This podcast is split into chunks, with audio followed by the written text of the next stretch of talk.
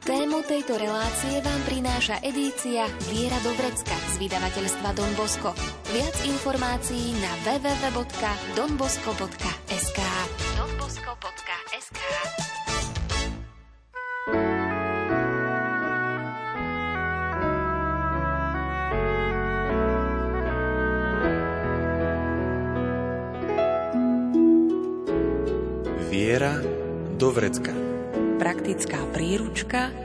každého kresťana. Viera do vrecka.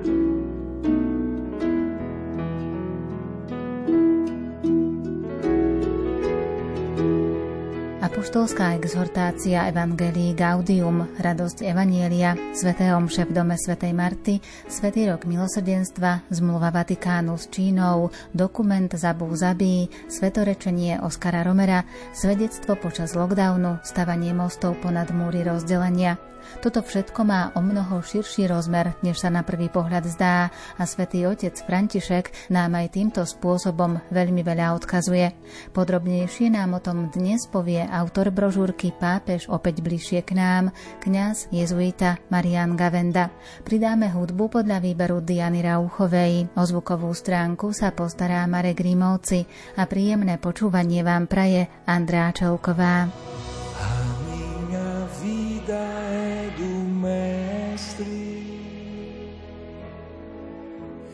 Coração é do meu mestre, o meu caminho é do mestre, minha esperança é meu mestre, a minha vida é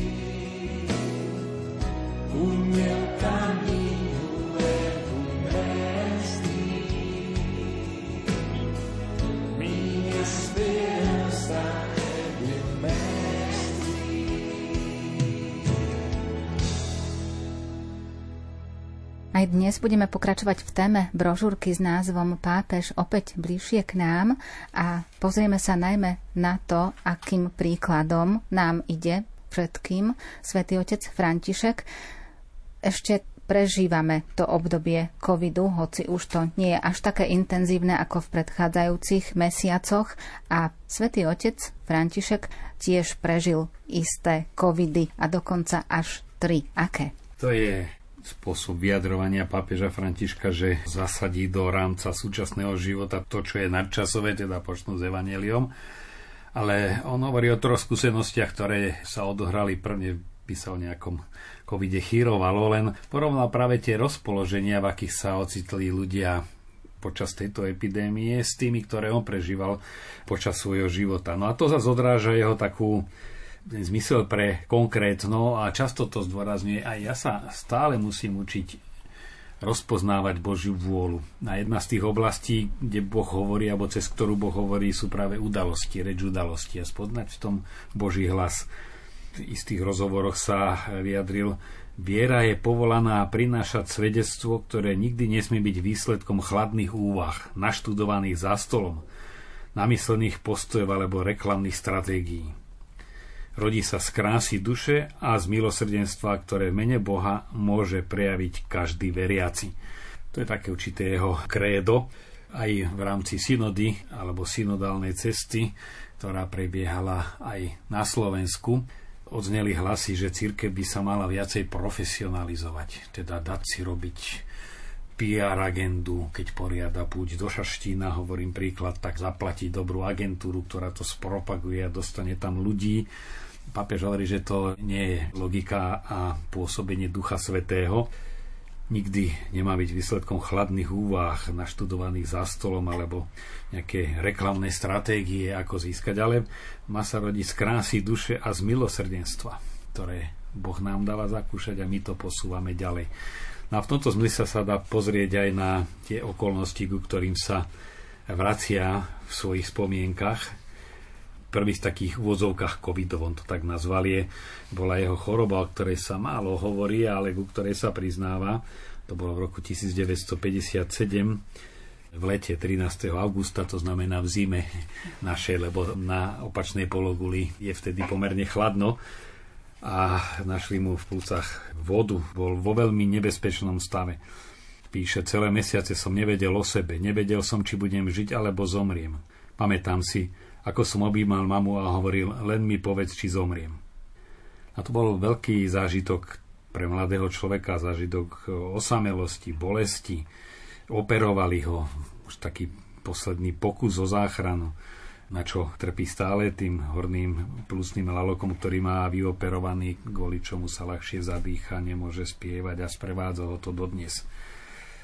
No ale ako on na to reaguje, to je dôležité. Po 60 rokoch od tej udalosti. Z tejto skúsenosti viem, ako sa cítia chorí s koronavírusom, keď sa z námahou snažia dýchať na ventilácii. Čiže ten zápas plúca, ktorému odchádzali, tak si to hneď prirovnať. Teraz chápem tých, ktorí, ktorí sú na tom podobne. No a potom to spomína viackrát v svojom živote, že mu zachránila vlastne sestrička život, sestra Cornelia Caralio, aj si pamätá jej meno, ktorá na vlastnú zodpovednosť prikázala zdvojnásobiť dávku penicilínu a streptomicínu, ktoré naordinoval lekár. Lebo ona už videla, že povedané ľudovo melie z posledného a že už niečo stratiť hob alebo trob, ako sa hovorí, alebo risk je zisk, tak to zdvojnásobile hovoria, to bola tá hrana, a vďaka ktorej predsa len sa odrazila tú chorobu, chorobu sa podarilo prekonať. No, ale zase ten záver, ktorý robí, je v duchu toho, čo sme hovorili pred chvíľou. Vďaka pravidelnému kontaktu s chorými ľuďmi táto sestra vedela lepšie ako lekár, čo potrebujú a mala odvahu konať podľa svojich vedomostí. Znova, lekár študuje, isté, že aj lekár má veľkú prax, ale tým, že ona bola v priamom kontakte, tak aj keď nemala také vzdelanie, ale v tej chvíli to dokázala odhadnúť. A toto je to, na čom aj stavia pápež František, a nielen na vlastnej skúsenosti, ale aj na skúsenosti druhých ľudí, že najspolahlivejšie vieme to, čo sme naozaj na tom pulze života, v kontakte s realitou, k čomu sme prišli. A toto je jedno z poučení, ktoré si z toho zobral tá sestrička, mi preto zachránila život, že žila. Alebo vďaka tomu, že ozaj bola v bezprostrednom kontakte s chorými, vedela odhadnúť, v akom sú stave a čo potrebujú. A potom druhú skúsenosť, ktorú si z tejto celej choroby zobral je, že keď je človek veľmi chorý, tak aj sa poteší návšteve, ale návštevy ho unavujú.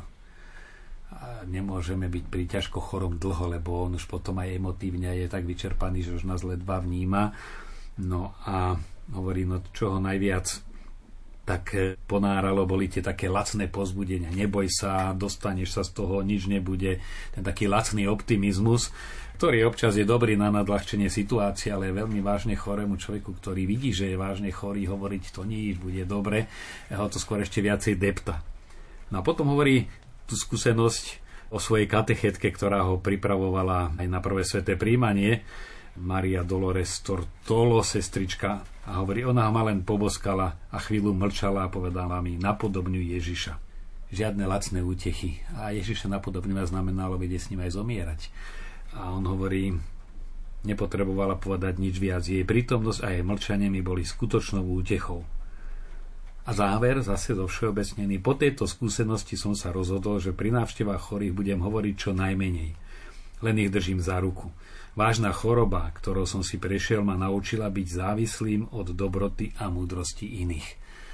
No ale tu hovorím okrem toho konkrétneho, že budem pri chorých teda radšej počúvať a dám najavo gestom než veľkými slovami. Vidíme ten jeho postup, že on si z tých udalostí, ktoré sleduje, vyvodzuje určité životné skúsenosti.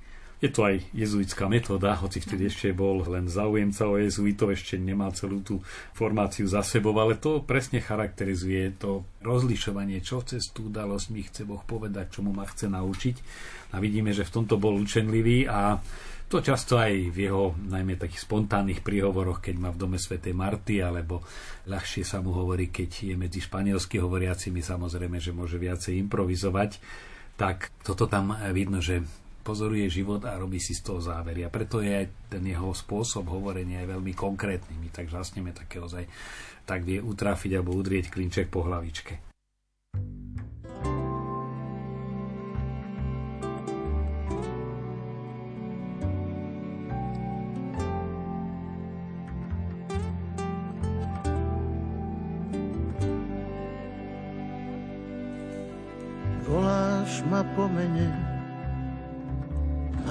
Ma priateľom. Pán môj a Boh môj, znie vo mne nesmelo. Vravíš, poď von, hrob nie je pre teba. Biedný som maličký, nehodný neba. Vždy, keď sa zatúlam, hľadáš ma znova Držíš ma v náručí, rád sa v ňom schovám. Čím som si zaslúžil, že si tak láskavý, odpúšťaš, miluješ a rany zahojíš. Si môj a si mi blízko, poznám ťa po mene, pečať si moja vzácna, k sebe. Si môj a si mi blízko, poznám ťa po mene, pečať si moja vzácna, priviniem si ťa k sebe.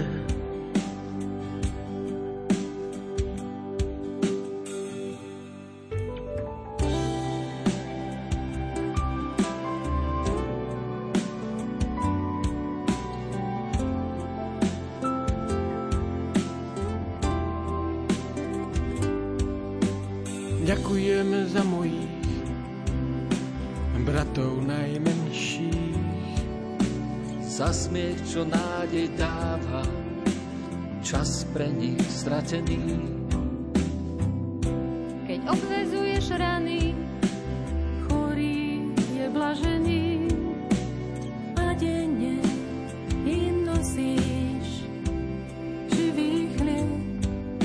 Si môj a si mi blízko, poznám ťa po mene, pečať si moja vzácna, priviniem si ťa k sebe.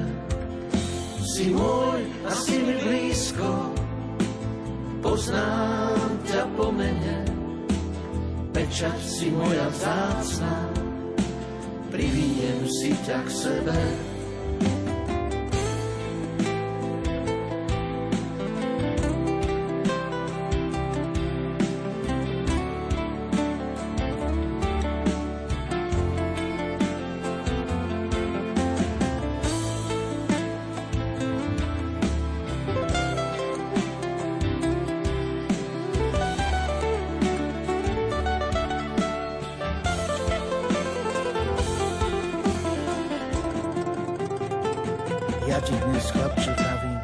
Je to dobrá robota. Si môj a si mi blízko, poznám ťa po mene, pečať si moja vzácna, priviniem si ťa k sebe. Si môj a si mi blízko, poznám ťa po mene, pečať si moja vzácna, priviniem si ťa k sebe. Ďalší taký COVID, ktorý tiež môžeme tak vnímať, že druhé obdobie covidu, ktoré prežil svätý otec František, sa dotýka aj tej skúsenosti, že v covide, ktorý sme prežívali my predchádzajúcich mesiacoch, bolo veľmi intenzívne prežívanie izolácie. A takúto izoláciu zažil aj pápež František v 80. rokoch. No my už zo stupu vidíme, že neraz tá izolácia bola až prehnaná a zbytočná, ale to už povenie každý generál. Len znova, tieto slova on písal v čase, keď toho covidu bolo ozaj plno a ľudia sa báli, boli v úzkostiach No a naozaj tie opatrenia boli niekedy kruté, keď niekto, ja neviem, poznal som viacerých, im matka zomierala na rakovinu, evidentne už mala niekoľko dní a oni si mohli na najvyš zatelefonovať. Keď to ten chorý mimoriadne potrebovala, už bolo jedno, že či ho nakazia, nenakazia, ten už odchádzal.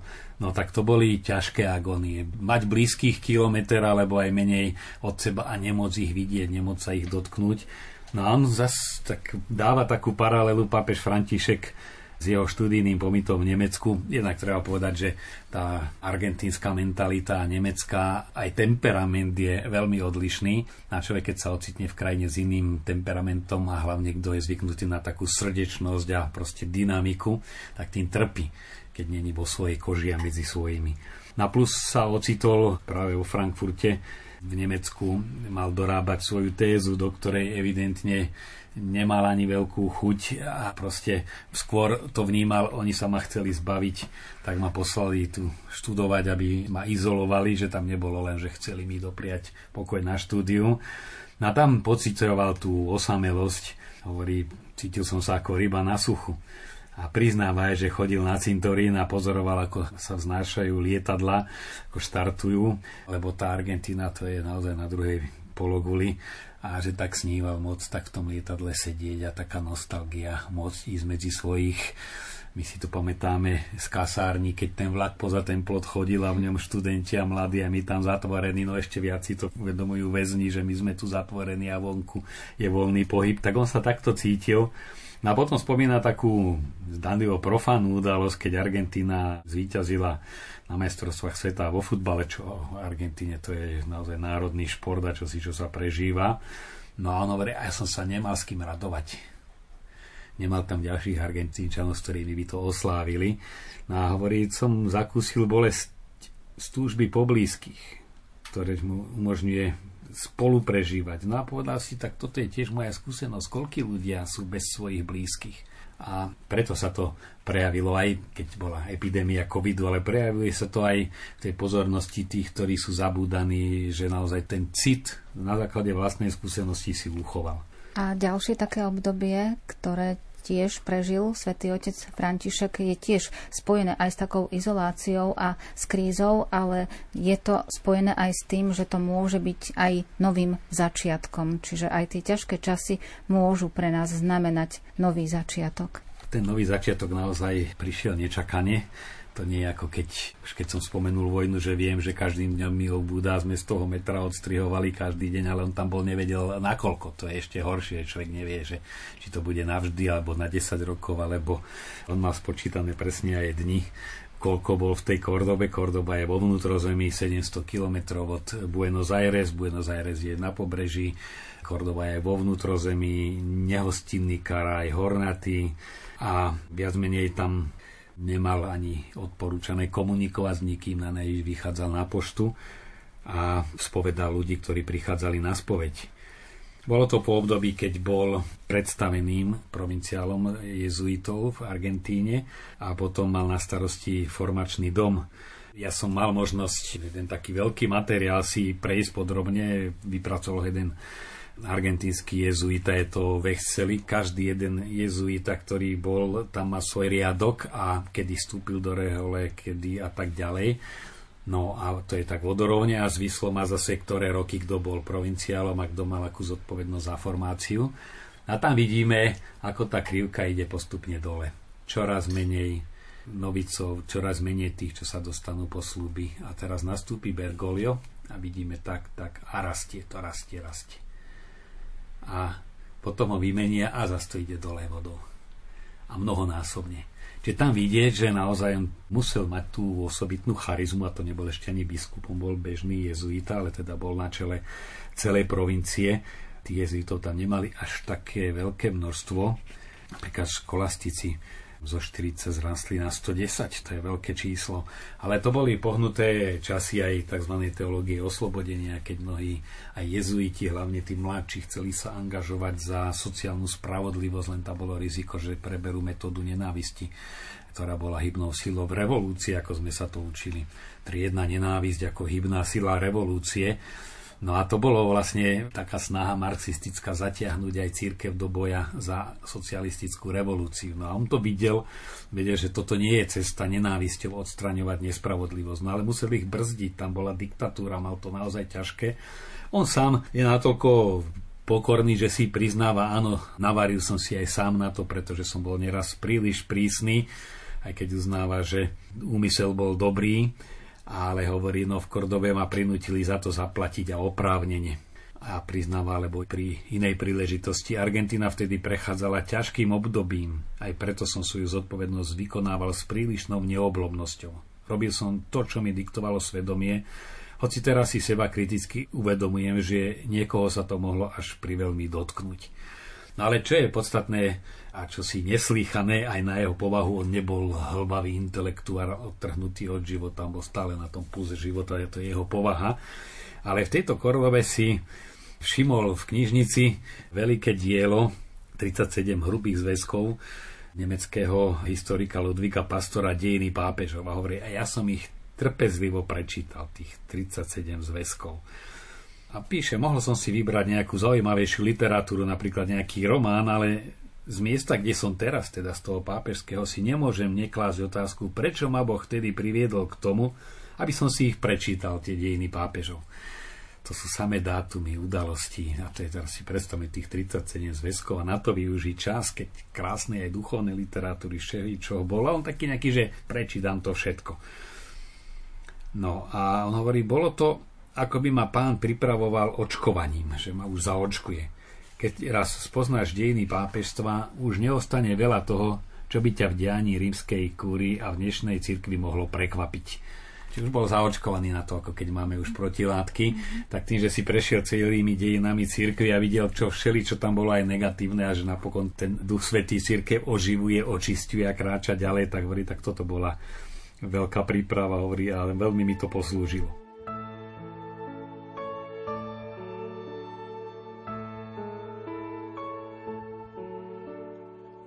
Dielny kreslí plány života. Stačí sen na všetko, sa zamotá. Ceruskou mu do nich kreslí Boh. Chcel len ženu, teraz chráni dvoch. Kamen, to je ťažký kaliber, tuší, že láska nemá na výber. Zdolá sedem morí aj zákon, lebo srdce je viac ako Jozef, muž do dažďa, silné paže a pláž mu postačia. Aj z hodených polien spod nôh postaví dom, v ktorom býva Boh. Jozef, muž do dažďa, silné paže a plášť mu postačia. Aj z hodených polien spod nôh postaví dom, v ktorom býva Boh.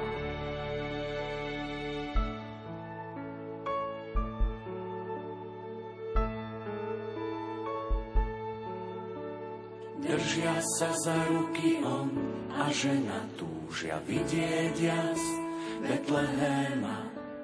Aj keď každá z brán je zavretá, svieti im na slame svetlo sveta. Aniel ten ochranca od veky, čo vo sne nehlási len úteky, vždy medzi riadkami šepce dňou, že aj Jozef je strážny anielom. Jozef, muž do dažďa, silné paže a mu postačia. Aj z hodených polien spod môj, postaví dom, ktorom býva. Jozef, muž do dažďa, silné paže a mu postačia. Aj z hodených polien spod môj, postaví dom, v ktorom býva Boh.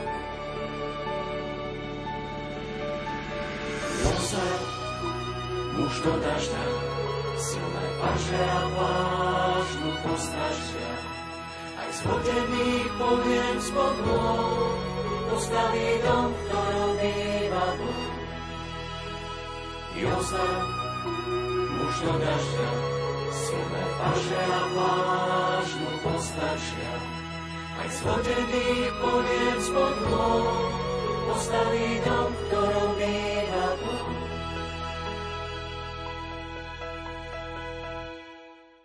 Svetý otec František takisto poukazuje na to, že z krízy nemôžeme výjsť rovnaký, že musíme výjsť buď lepší alebo horší. A je tým pádom potom na každom z nás, že ktorú tú cestu si vyberieme, že či budeme lepší alebo naopak budeme horší? Veľmi výrazne sa to prejavilo, keď už sa pandémia covidu končila a papež hovorí, ale to, ak sa my hneď rozbehneme alebo čím skôr vrátime k tomu egoistickému spôsobu života ako predtým, tak to nesplnilo účel. My budeme lepší, keď sa poučíme, inak budeme ešte horší. A to je dôležité, že nie všetky okolnosti sú dobré. Sú aj negatívne. Vstupuje tu aj nepriazeň prírody, zdravotný stav niekedy prekvapí, ľudská zloba, ale ešte stále máme relatívnu slobodu k týmto faktom zaujať postoj, poučiť sa z neho, vnútorne sa búriť alebo obetovať tú bolesť, aj keď je nezaslúžená alebo niekým iným zavinená alebo niekoho zlobu treba znášať, koľkých zamestnaní či kolegu, šéfa, proste vyslovenú zlobu, úlisnosť, falošnosť. No ale keď dá sa to teda buď sa kvôli tomu umárať, alebo si poviem, áno, nezmením to, ale môžem to obetovať. Čiže to je tá relatívna sloboda, v ktorej my môžeme, môžeme si vybrať z tej udalosti aj dobré, alebo buď dobré, alebo zlé. Je to na nás a táto sloboda tu je. Tak na to chcel zdôrazniť. No a práve my si to môžeme trošku vyhodnotiť, že či tu bola snaha čím skôr opäť chodiť na dovolenky, alebo si uvedomiť, že ako sme sa navzájom potrebovali a ako sme poznačení práve tým, že bola obmedzená komunikácia, takže sa snažiť ozaj o živé kontakty. My to povedali jedni farníci, my sme mysleli, že len čo sa skončí lockdown, budeme si skákať všetci okolo krku a my sme zistili, že nám sa nechce z domu výjsť. My sme si na to privykli, na tú uzavretosť, ale to už je to už je chorobné, keď si človek privykne, to už je čosi zabíjajúce, nielen ubíjajúce. No a na to pápež poukazuje, keď toto nespravíme, že si neuvedomíme, čomu nás to chcelo naučiť, tak to bolo zbytočné.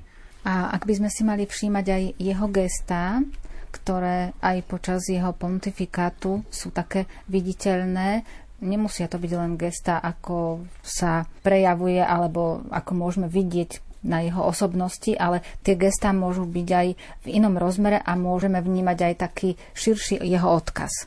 Pápež František vie, že slova síce sú dobrá vec, ale príklad ten hýbe, exempla trahunt verba movunt, čiže slova hýbu, ale príklady priťahujú. A potom hlavne, že viera je o čom si konkrétno. Viera, síce isté, že náuka viery je vyabstrahovaná do určitých práv viery, ale viera ako taká to je životný postoj. Postoj človeka k Bohu a vnímanie Boha zo svojej strany. No a preto tie určité prejavy, ktoré u neho boli spontánne, ale sa stali veľkými gestami. To nie každý má tento talent, chce to trošku aj myslím si, že prirodzený talent vedieť, tak proste to gesto spraviť alebo povedať jednu vetu, ktorá niečo tráfi úplne presne klinček po hlavičke. No a jeho pontifikát je plný takýchto gest, že ja neviem, na tú Lampedusu išiel, alebo že si niekoho zavolal, alebo spravil tam tie sprchy pre bezdomovcov čím chcel poukázať, že áno, aj my sa máme viac okolo seba obzerať. Na také potom rozhodnutia veľké, tak to tí, ktorí hodnotia jeho pontifika, hovoria, že teda to bola jednak jeho prvá exhortácia Evangelii Gaudium, že ten z toho. Čím uplynulo viac rokov od zverejnenia, tým vidíme jasnejšie, že Duch Svetý tam prehovorila, že je to nový závan pre život církvy. Potom predsa len to, čo hovorí pápež, sa bralo, to je verejné učenie viery, to sa všetko dávalo do akt. A on začal práve tie sveté omše so svojimi kázňami. Síce si ich evidentne pripravoval, ale veľmi jednoducho hovoril tam. A to je zase, že tu ukázal aj nám kňazom, ako treba byť pastoračný ako to evanílium ľuďom približovať. No to bolo tiež veľké gesto, nielen, že v exhortácii napísal, že aké majú byť kázne, Niektorí to tak trošku ho podpichujú, že napísal veľmi veľa strán o tom, ako má byť kázeň krátka. Čo aj je pravda, že to zaberá tam pomerne dlhý priestor. No ale zase dáva príklad, že toto, pár bodov a jasne ich povedať, stručne jasne. No potom veľké gesto bol rok milosrdenstva. Že predsa len v tej situácii, keď to ľudstvo sa rúti v mnohých oblastiach k zlu, tak tu môže poslúžiť a pomôcť alebo zachrániť len Božie milosrdenstvo.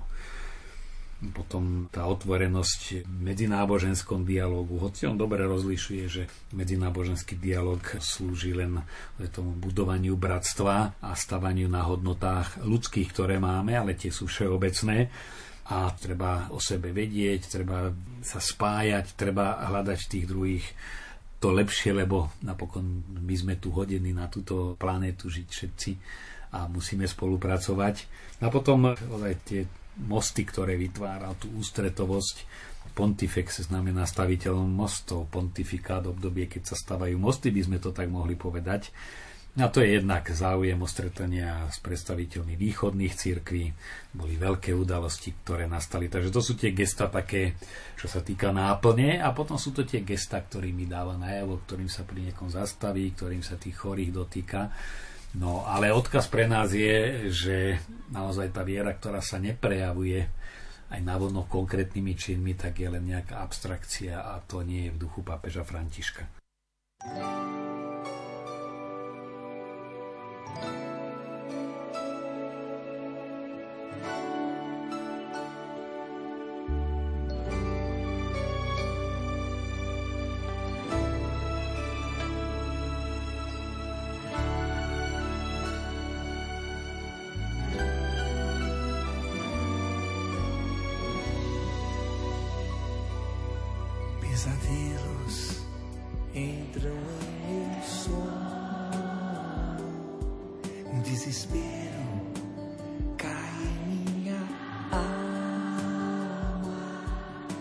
Pensamentos maus me trazem o abandono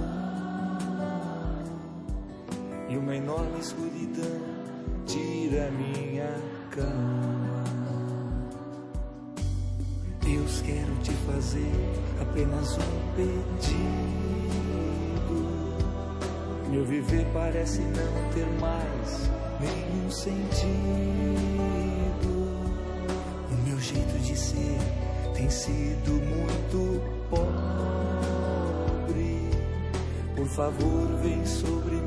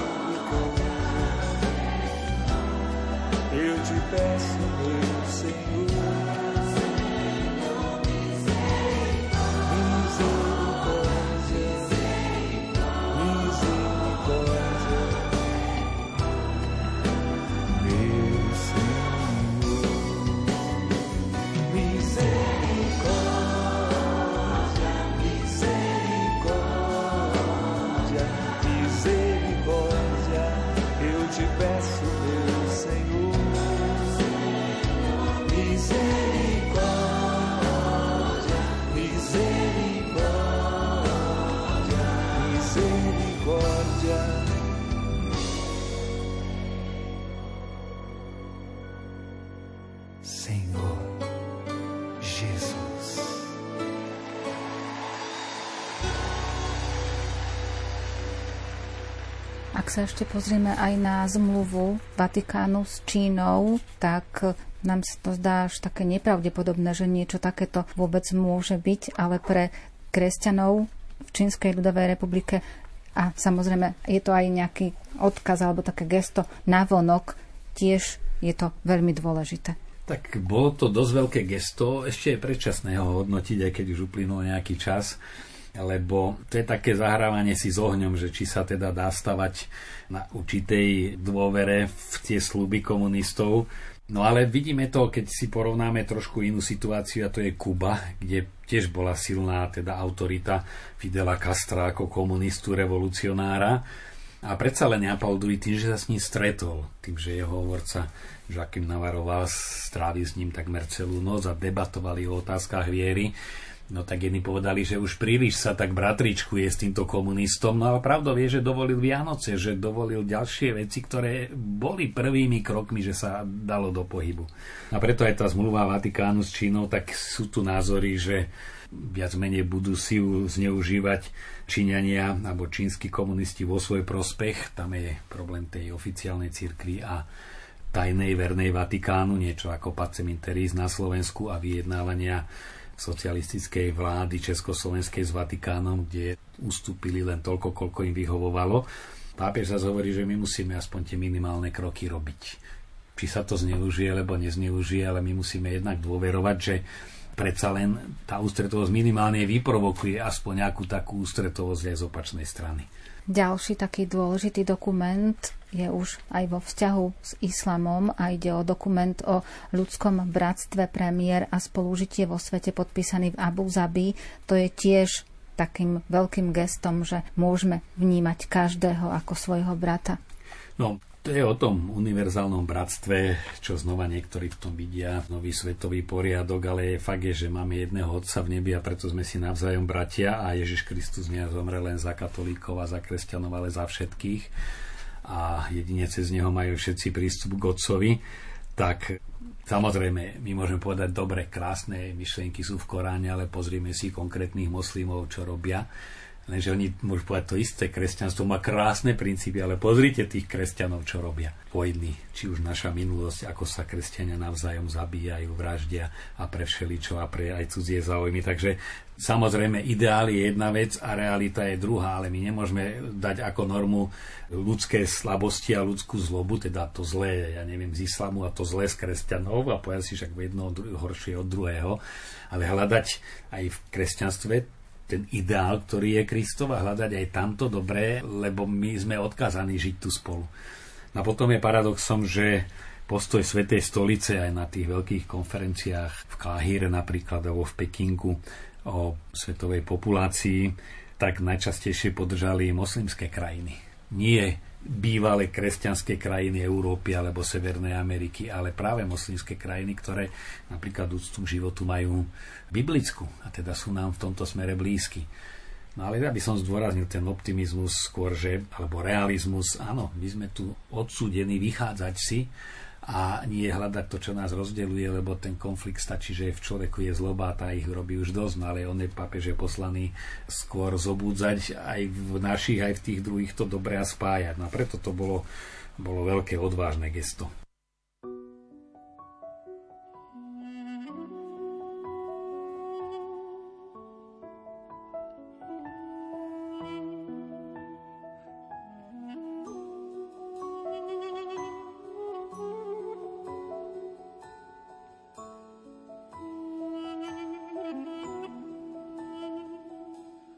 Premietam v srdci plnom slz. Jak Boh šiel so mnou tmou, tvárou v tvár mojim spomienkam. Jeho tvár vždy mám pred sebou. Žiali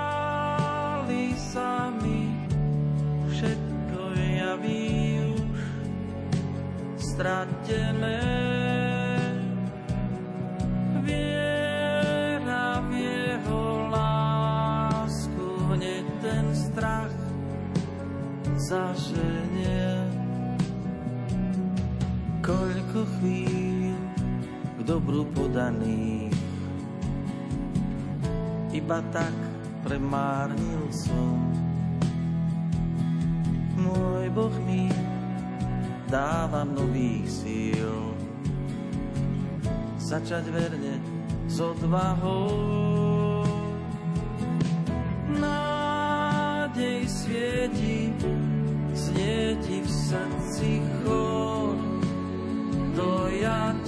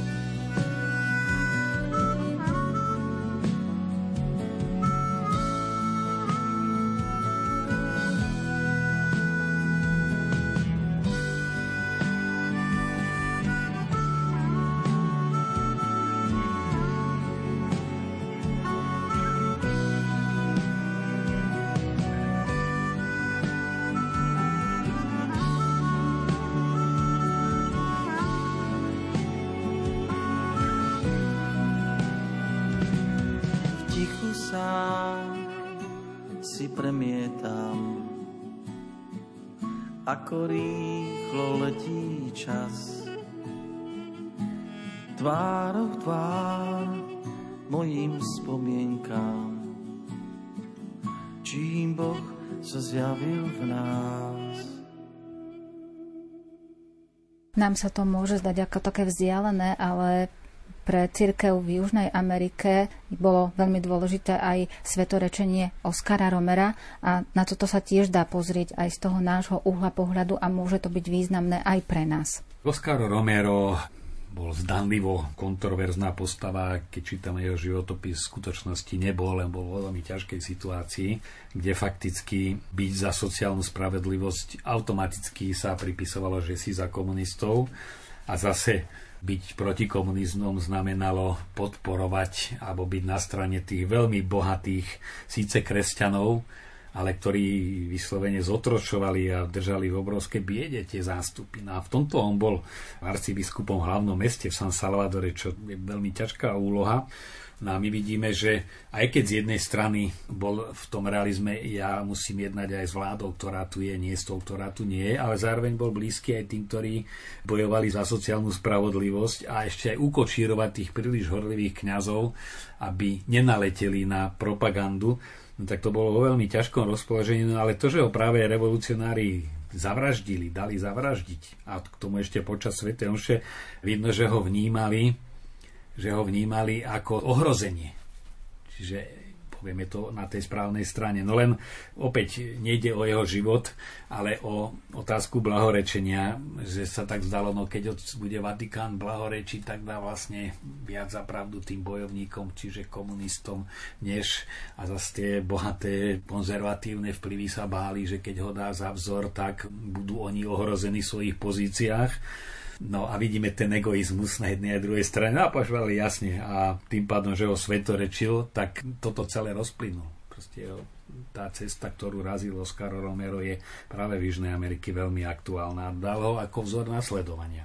Začali sme práve tými covidmi a ak sa ešte vrátime do toho obdobia toho roku 2020, keď to bolo v začiatkoch, najmä v Taliansku, keď to bolo veľmi ťažké a zomieralo veľmi veľa ľudí, tak práve v tomto čase tie gesta aj všetko konanie svätého otca Františka bolo také významné aj pre tých ľudí, ktorí neprežívali vieru naplno, ale videli takú posilu a takú blízkosť svätého otca. Tak tá blízkosť tam bola aj tie vešpery na námestí svätého Petra úplne prázdnom a tú dramatickosť, ktorú on prežíval.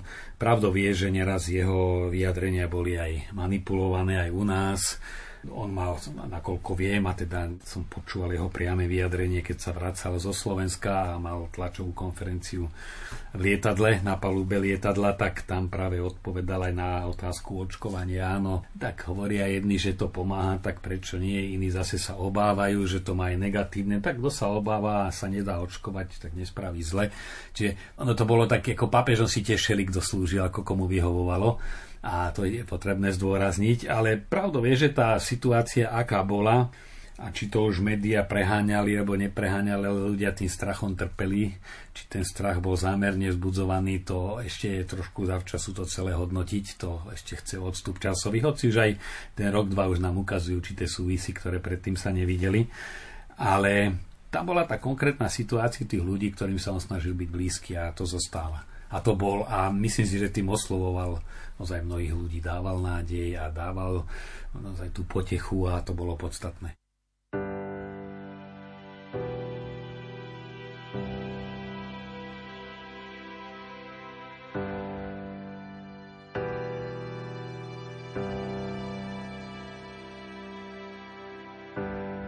V topánkach rybára prešiel už toľko ciest s pokorou otvára srdcia pre radostnú zväzť. Nachádzať stratených a nemým vracať hlas. Nie z tých, čo stratia tých, prichádza pozvať aj nás. Chyťme sa za ruky, spletme z nich sieť a spolu s Františkom zdvíhajme svet Chyťme sa za ruky, spletme z nich sieť a spolu s Františkom zdvíhajme svet. Chyťme sa za ruky, spletme z nich sieť a spolu s Františkom zdvíhajme svet. Chyťme sa za ruky, spletme z nich sieť a spolu s Františkom zdvíhajme svet. Vysúka rukávy, zmie nám špinu z moh. S úsmevom uľaví, veď v každom z nás býva Boh. Byť ako Samaritán, vidieť tvár uprostred más. Mať pre ňu nežnú dlaň, prichádza pozvať aj nás. Chytme sa za ruky, spletme z nich sieť, a spolu s Františkom zdvíhajme svet. Chyťme sa za ruky, spletme z nich sieť a spolu s Františkom zdvíhajme svet.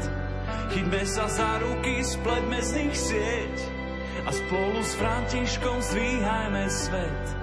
Chytme sa za ruky, spletme z nich sieť a spolu s Františkom zdvíhajme svet. Chytme sa za ruky, spletme z nich sieť a spolu s Františkom zdvíhajme svet. Chytme sa za ruky, spletme z nich sieť a spolu s Františkom zdvíhajme svet. Chytme sa za ruky, spletme z nich sieť a spolu s Františkom zdvíhajme svet. Chytme sa za ruky, spletme z nich sieť a spolu s Františkom zdvíhajme svet.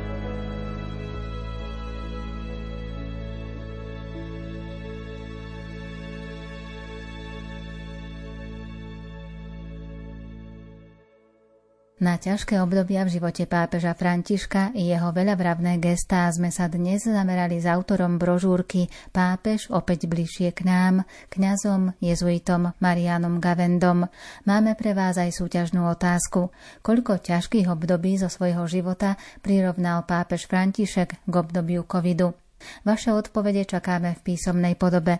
Môžete ich posielať na e-mail lumen.lumen.sk alebo na adresu Rádio Lumen, kapitulská 2 97401 Banská Bystrica. Nezabudnite napísať aj svoje meno a adresu a tiež názov relácie Viera do vrecka. Na budúce si povieme o tom, čo sa nám svätý otec František snaží povedať z pohľadu novej perspektívy. Do dnešnej relácie sme pridali hudbu podľa výberu Diany Rauchovej. O zvukovú stránku sa postaral Marek Grimovci a za pozornosť vám ďakuje Andrá Čelková. Tému tejto relácie nájdete v edícii Viera do vrecka z vydavateľstva Don Bosco. Viac informácií na www.donbosco.sk donbosco.sk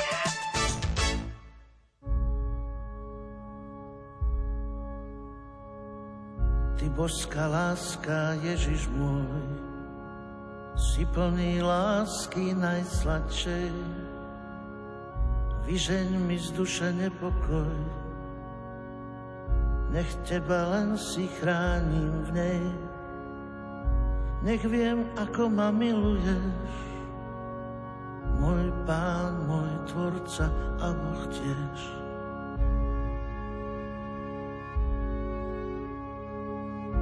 Máš moje srdce, v ňom som s ním a nikdy mi ho nevrát späť ty drahé matky, drahý syn, kto ľúbi ťa smie onemieť.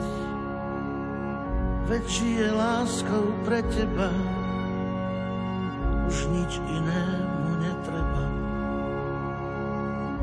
Držím tvoj kríž, môj pane v dlani. Počujem hlas tvoj, tvoje slova.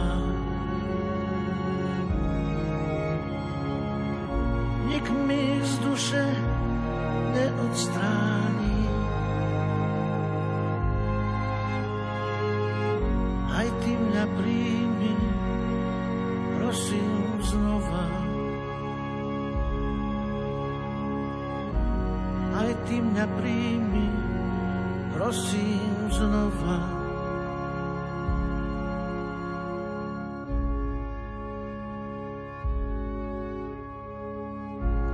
Sa Božia Matka zníš, tu v rúžiach kvitne i tvoj syn. Na čele nesiem jeho kríž, rozhodol som sa kráčať s ním i s jeho slovom na perách, čo zaháňa môj ľudský strach. Držím tvoj kríž, môj pane v dlani. Počujem hlas tvoj, tvoje slova.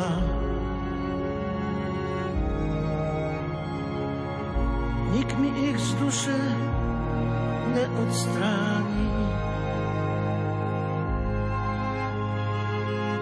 aj ty mňa príjmi, znova. Aj ty mňa prosím znova.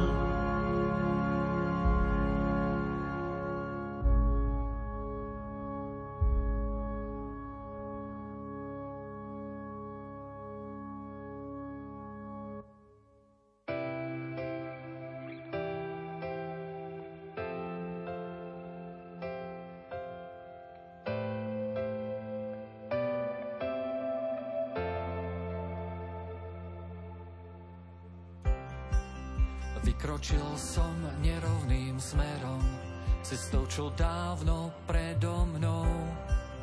Prešli Jozef aj Mária.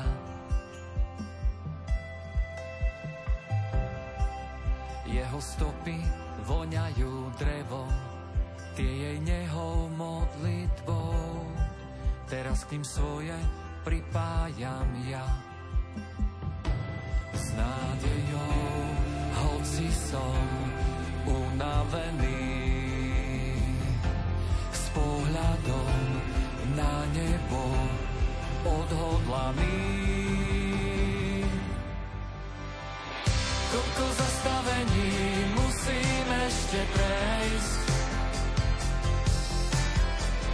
kým svoju cestu môj pane dokonám. Chcem sa ne tebou do väčšnosti viesť, kde sa ponorím do oslávených